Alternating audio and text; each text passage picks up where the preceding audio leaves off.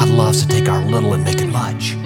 God wants to give us exceedingly and abundantly beyond anything we could ever hope for or imagine. The truth is, little is much in God's hands.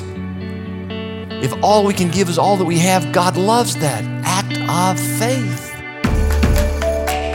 Redeeming our weaknesses through Christ's strength. Welcome to Moments of Hope with David Chadwick.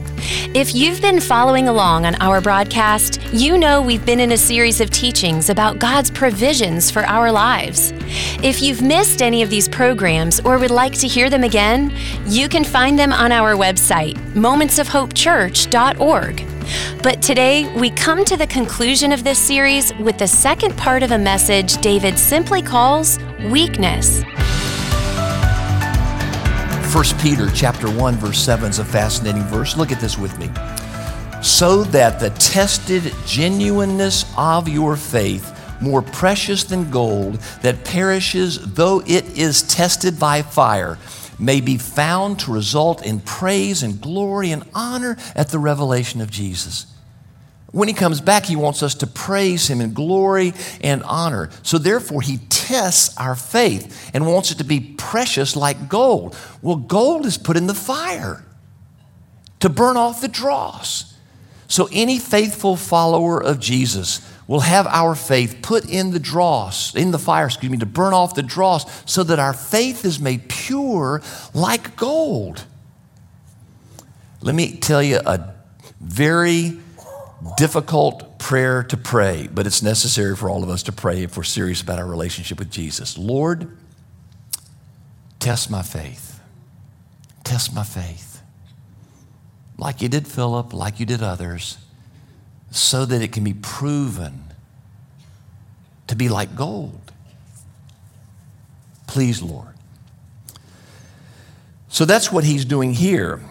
And Philip, though, was looking at the size of the problem, not the size of his God. And that's what Jesus wanted him to get at. You see in verse 7, Philip answered him, 200 denarii worth of bread would not be enough for each of them to get a little. This is fascinating. So, what Philip does, he probably thinks about the treasury pouch that Judas carried. And he thought, you know what? I, I know how much is in there. It's about 200 denarii. One denarii was worth a day's labor. So that's about eight months worth of wages we've got there. But there are 20,000 people, 200 denarii. 200 denarii divides this much bread. There are all these people out there. And then that's when he concludes, uh, if we buy bread, no one will get enough. Do you see what he's doing? He's walking by sight, not by faith.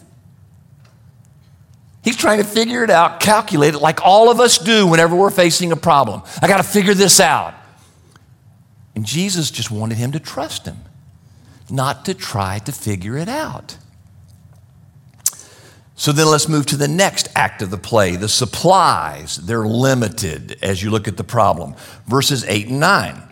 One of his disciples, Andrew, Simon Peter's brother, said to him, There is a boy here who has five barley loaves and two fish, but what are they for so many? Okay, so Andrew steps to the plate. Philip fails the test. Andrew steps up and he brings a boy who is in the crowd. Now let's ta- uh, pause for a second and talk about this boy. Who is he? Well, the text doesn't tell us, but I can't help but wonder if he isn't one of those little children who came to Jesus and sat on his knee, whom Jesus said, All of us need to have a faith like this child. You can't help but wonder he had some dramatic encounter with Jesus so that when he left that morning and his mother packed him five barley loaves and two fish, barley is the food of the poor. It's highly nutritious, but it's awfully crumbly. And when you eat it, it tastes like paste. But it was all the poor could afford. So this boy's probably from a poor family. His mom fixed him five barley loaves and two pickled sardines. So she's giving him basically a couple of fish sandwiches for lunch. But he probably left going, But I know this man, I've got to have more encounters with him. He moved amidst the 20,000 to the front of the line. So when Andrew's trying to figure out how to feed this number and didn't think Philip's answer was very good, he goes among the people to check what resources they have in the cupboard. And he finds this boy with five barley loaves and two pickled fish. And he says to Jesus, Here's all we got. And there's a part of us that goes, Okay, good for Andrew. Step forward, a man of great faith. But then he says, But what are they for so many? A statement of doubt, a statement of unbelief. How can five loaves and two fish feed all of these numbers of people? which leads to the last act of the play, the surplus, which becomes unlimited in verses 10 through 13. Look at these verses. Jesus said, Have the people sit down. Now there was much grass in that place because it was springtime. When is grass most luscious, most green, softest, most comfortable? When, folks? Springtime. So keep that in mind.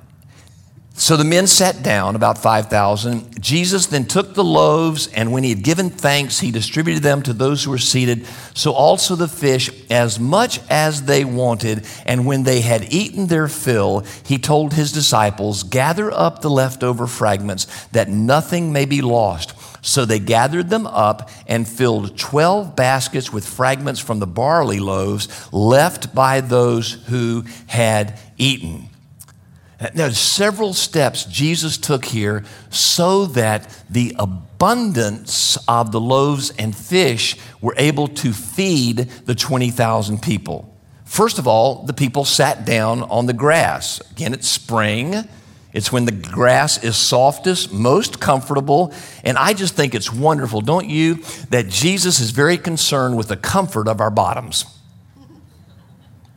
I thought that would get a little bit better chuckle than it got. I mean, isn't that wonderful that Jesus cares about every single one of our needs, even the comforts of our rear ends? So he gave comfortable green grass in order to do this miracle. Now, Secondly, again, this is the only miracle of Jesus that is in all four Gospels Matthew, Mark, Luke, and John. I find that fascinating because if you want to know the complete story about what happened, you need to get each eyewitness account and put them together. Uh, we do that with an accident, for example. A police officer tries to get four witnesses, for example, to give their opinion on what happened, and then they put together the story from the different perspectives of the four witnesses. Well, if you look at particularly Matthew and Mark's gospel, you will see the next step after Jesus had them sit down on the comfortable grass is he divided them into 50s and 100s. He put them into organized groups in order for them to be fed. Now, now, why is this important? It's because you need to know that God is a God of order. He likes things done decently and in order. Jesus sat people down in 50s and 100s to then distribute the food to them. But before the food was distributed, the text tells us he gave a prayer of thanksgiving. Have you ever asked the question, where does it come from that before many of us who are Christians eat, we pause and ask a prayer of thanksgiving? Do you want to know where it comes from? The answer is John 6. It comes from John 6. That before Jesus distributed the bread and the fish to the people gathered, he gave a prayer of thanksgiving. Folks, why did he give a prayer of thanksgiving? Thanksgiving is the major antidote to the disease called pride. Pride can wither the soul like nothing else. Pride is basically the belief it all revolves around me, that the world's basically my world. But thanksgiving acknowledges that God created the heavens and the earth, that God made everything we have. And this food before us that we are about to receive has been given to us by the bountiful hand of Almighty God. So, therefore, when we stop pause and offer a prayer of thanksgiving privately in our homes or publicly. Some people say, I just don't want to do that. I don't want to embarrass the waitress. Embarrass the waitress. Would you rather embarrass the waitress or embarrass Almighty God? You are saying to the world, I acknowledge I'm nothing and everything I have is a gift from God. So creation demands thanksgiving. You know what else demands thanksgiving? The new creation. The reality that my heart is dead in its sins and trespasses, Ephesians 2 1. Dead. There's nothing within me that desires God. But because of God's great love for me in Christ, He, by His power, birthed His spiritual life within my heart. And did I earn that spiritual life by my works? What's the answer, folks? Absolutely not. It is a gift by grace through faith. So, in creation and new creation, I pray a prayer of thanksgiving regularly, daily, to thwart the disease called pride and to also acknowledge, praise God from whom all blessings flow. So, Jesus gives us the example before meals to pray a prayer of thanksgiving. And then, interestingly, the disciples then take the five loaves and two fish and give to the people who are organized in the groups, then they start giving to the people next to them, and all of a sudden, the loaves and the fish start multiplying. Some liberal biblical theologians have suggested that people saw the generosity of the young boy and it motivated all of them to share their lunches. Balderdash in the name of Jesus. The text doesn't say that. The text says, as they gave to one another, God miraculously, abundantly magnified, multiplied the five loaves and two fishes so that everybody was fed. Now, notice a couple things here. First of all, the multiplication only took place when people gave. You can't expect the provision of God with a closed fist. It's when the disciples gave and the people gave to one another that the loaves and the fish started multiplying. That is a biblical truth. Jesus teaches it in Luke 6:38, give and it shall be given to you. Luke 6:38, Luke 6:38, you go read it from the words of Jesus, give and it shall be given to you. Paul in 2 Corinthians 9 says if you sow sparingly, you'll reap sparingly. If a farmer, it's a, a, an agrarian illustration, if a farmer plants two seeds, he can't expect, expect much crops. But Paul then said, if you sow abundantly, you'll reap abundantly. If you scatter hundreds of seeds, you can expect a large crop. It's a biblical teaching that as you give, it will be given unto you. And here's another example of it. As the disciples gave, the people gave, God multiplied the loaves and the fish. Look at this in Proverbs 11, 24 and 25. Would you read these verses with me, please? One gives freely, yet grows all the richer. Another withholds what he should give and only suffers want. Whoever brings blessing will be enriched, and one who waters will himself be watered. It is an eternal principle. And only you can decide whether you're generous with the gifts God's given you. You know, I teach the tithe, and I realize for some of you that's really a stretch, and I know it. And that's why I want you to get financially free so that you can be generous. And it is a stretch. But look at the boy. He wasn't wealthy, but his little gift was magnified. God found pleasure in it because it was given with faith. And some of you who are wealthier, the tithe doesn't even affect your life. So part of me never wants to teach the tithe because it gives you a way out to just give a little bit and have a lot left over. I'm convinced more and more the longer I live with my wife, Marilyn, that God doesn't look at how much you give, He looks at how much you've got left. The boy gave out of his paucity, and God blessed it abundantly. and then, interestingly, they ate as much as they wanted. I want to say to that, praise God. You know, isn't it interesting that Jesus was concerned with the eating of that great multitude? Jesus wanted them to eat. And then there were 12 baskets left over. This word for basket's interesting. It would be like a um, McDonald's or Burger King carryout cart. It's not a big, uh, big uh, basket. It's about the size of my Bible, like a carryout carton. And there are 12 of them left over. Now, here's an interesting question. The, the text doesn't tell us the answer to this question, but to whom were these baskets given? Now, the number 12 is a number of perfection and completion in the Bible. 12 tribes of Israel, 12 disciples, 12 baskets left over. So, so some have concluded Surely Jesus gave each one of his disciples one of these cartons, and therefore they had enough to eat the next day, thus allowing them to understand more fully the prayer that he taught his disciples to pray Give us this day our daily bread. They had enough for the next day and they could see God's provision. Here's what I believe. And the text doesn't say it, it's mere conjecture, but I think it makes sense. Who's the hero of this story? In our first week, Abraham was the hero. The knife was like this, and God said, No, no, no, there's the ram. The next week, Elijah was the hero. God provided for him. Then Elisha. Who's the hero of this story? Philip? Eh. Uh-uh.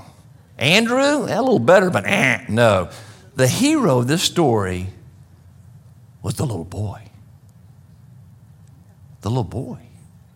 He gave his whole lunch in faith. Wouldn't it make sense if Jesus is right, given it shall be given unto you, that the 12 basketfuls were given to the little boy? And if that's true, can you imagine that evening when he walked home with those 12 basketfuls piled high? And his mom goes, Whoa, what's that? And he says, Mommy, have I got a story to tell you? 12 basketfuls left over. Here, folks, the bottom line to this message today is God loves to take our little and make it much. God wants to give us exceedingly and abundantly beyond anything we could ever hope for or imagine. The truth is, we are brave at swimming as long as our feet can touch the bottom. And God wants us to learn how to enjoy swimming, not being able to touch the bottom. The truth is, little is much in God's hands. If all we can give is all that we have, God loves that act of faith. God loves to move when all hope is gone. Why? To show off. To show that He can meet your deepest need, not your greeds, but your deepest needs. And it'll always come through with His promise. That's what faith is. Give up your faith. Don't you give up your faith. You continue to believe. Even though your circumstances and feelings are horrible, you continue to believe because God cannot lie. He can't lie.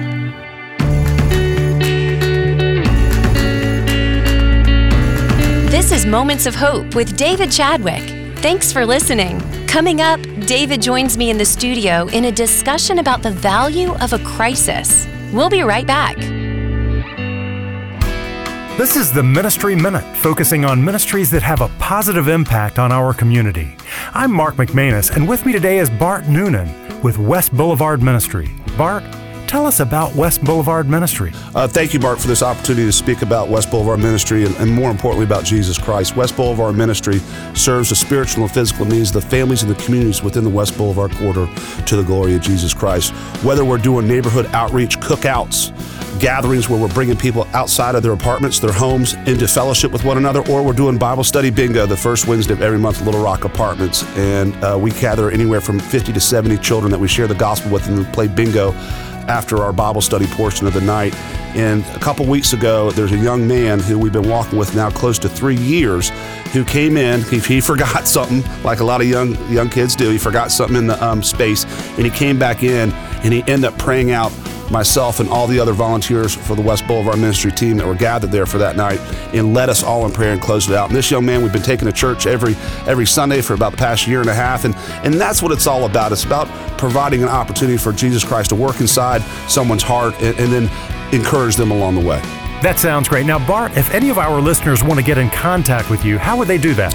The best way to do is uh, either email myself at bart at westboulevardministry.org or they can call me straight up in my cell phone and I always answer. I'm sort of like a doctor. The phone's always on, and that's 980 298 9027. I would encourage folks too to also go to our website, which is westboulevardministry.org, and there you can see some of our photo galleries, you can see some of the blogs, and a lot of things we do throughout the West Boulevard corridor to the glory of Jesus Christ. It is great having you with us today. Thank you very much. Thank you, Mark.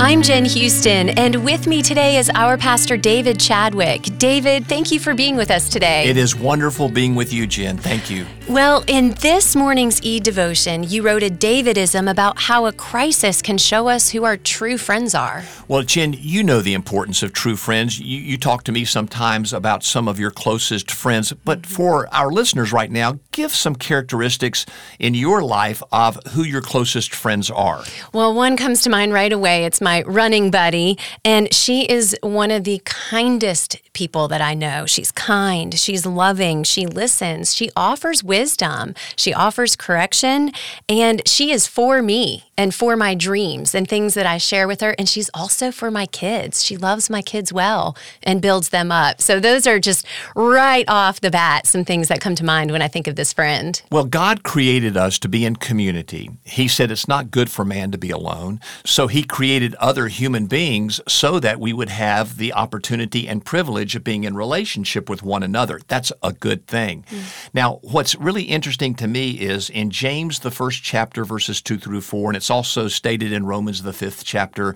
that we are to rejoice in our tribulations that we're to give thanks when bad stuff happens to us. Now, a lot of us ask the question, isn't that counterintuitive from a good and loving Father? And I would say no, because there are a lot of benefits that come to us when crises happen in our lives. And I would say one of those benefits is we find out who our true friends really are, the mm-hmm. kind of friend you just described. Because, Jen, there's a real difference between a friend and an acquaintance. Mm-hmm. And I would argue that a lot of people we think are true friends today are mere acquaintances. And what will test whether they're true friends or acquaintances, like nothing else, is a trial. Mm-hmm. When you go through a really difficult time. Marilyn and I honestly have been through a fairly difficult time over the last couple of years. One of the benefits, though, of that is it revealed to us who are our true friends and who were mere acquaintances. Yeah. Our acquaintances didn't contact us much at all. They weren't involved with us as we walked through this very deep, dark valley. But we had some other people who were friends who came and walked with us, would come by the house and talk to us. Mm. They would cry with us. They would pray with us. They would encourage us. Mm-hmm. They would believe the best in us. And they were there during this deep, dark time. We'll never forget that. Yeah. And we rejoice in that trial right now because we say, Lord, we found out very seriously who were our friends and who were mere acquaintances. And these friends are going to be with us for the rest of our life's journey. Mm-hmm. We know that. And we've also been able to say, they are the ones we want to build our lives into. That's they are the ones we want to spend time with because, again, we found out who's a true friend and who's a mere acquaintance. Therefore, we can rejoice mm-hmm. in the trial that came our way. I love how you said that. They believe the best. You know, that is what we're called to as believers is to believe the best and to, you know, gently correct people when needing correction, but not withdrawing and canceling. Right. That would be the opposite. Right. And, and what we find out a lot too in trials is people say, I'm too busy, I can't get involved, or I don't want to make a stand because I've then got to stand against somebody else over here. Yeah. But the truth is, you need to try to find out what truth is. And then when you do that, you can then make a decision to support this person over here or not support them at all. We found out a lot of people were willing to make those hard choices and come alongside us, and they were in Proverbs 18:24 language, a brother or a sister who is so close like a family member themselves. This is so good. Thank you so much, David. Thank you, Jen, and it's a pleasure being with all of you today. If you'd like to receive these daily e-blasts from me in written form, go to momentsofhopechurch.org. You can subscribe there daily free of charge in your inbox at 7 a.m. each morning, a way of you to have a moment of hope. This has been Moments of Hope with David Chadwick, Senior Pastor of Moments of Hope Church. We would love to have you join us for worship this Sunday morning. We meet at Providence Day School, located at 5800 Sardis Road in South Charlotte at 10 a.m. You can find more information on our website, momentsofhopechurch.org. And while you're online, be sure to sign up for David's daily Moments of Hope, delivered every morning to your inbox. And also, check out David's Hopecast. They're both free and available at momentsofhopechurch.org. For David and the entire Moments of Hope Church staff, this is Jen Houston asking you to pray for safe travels over this holiday week.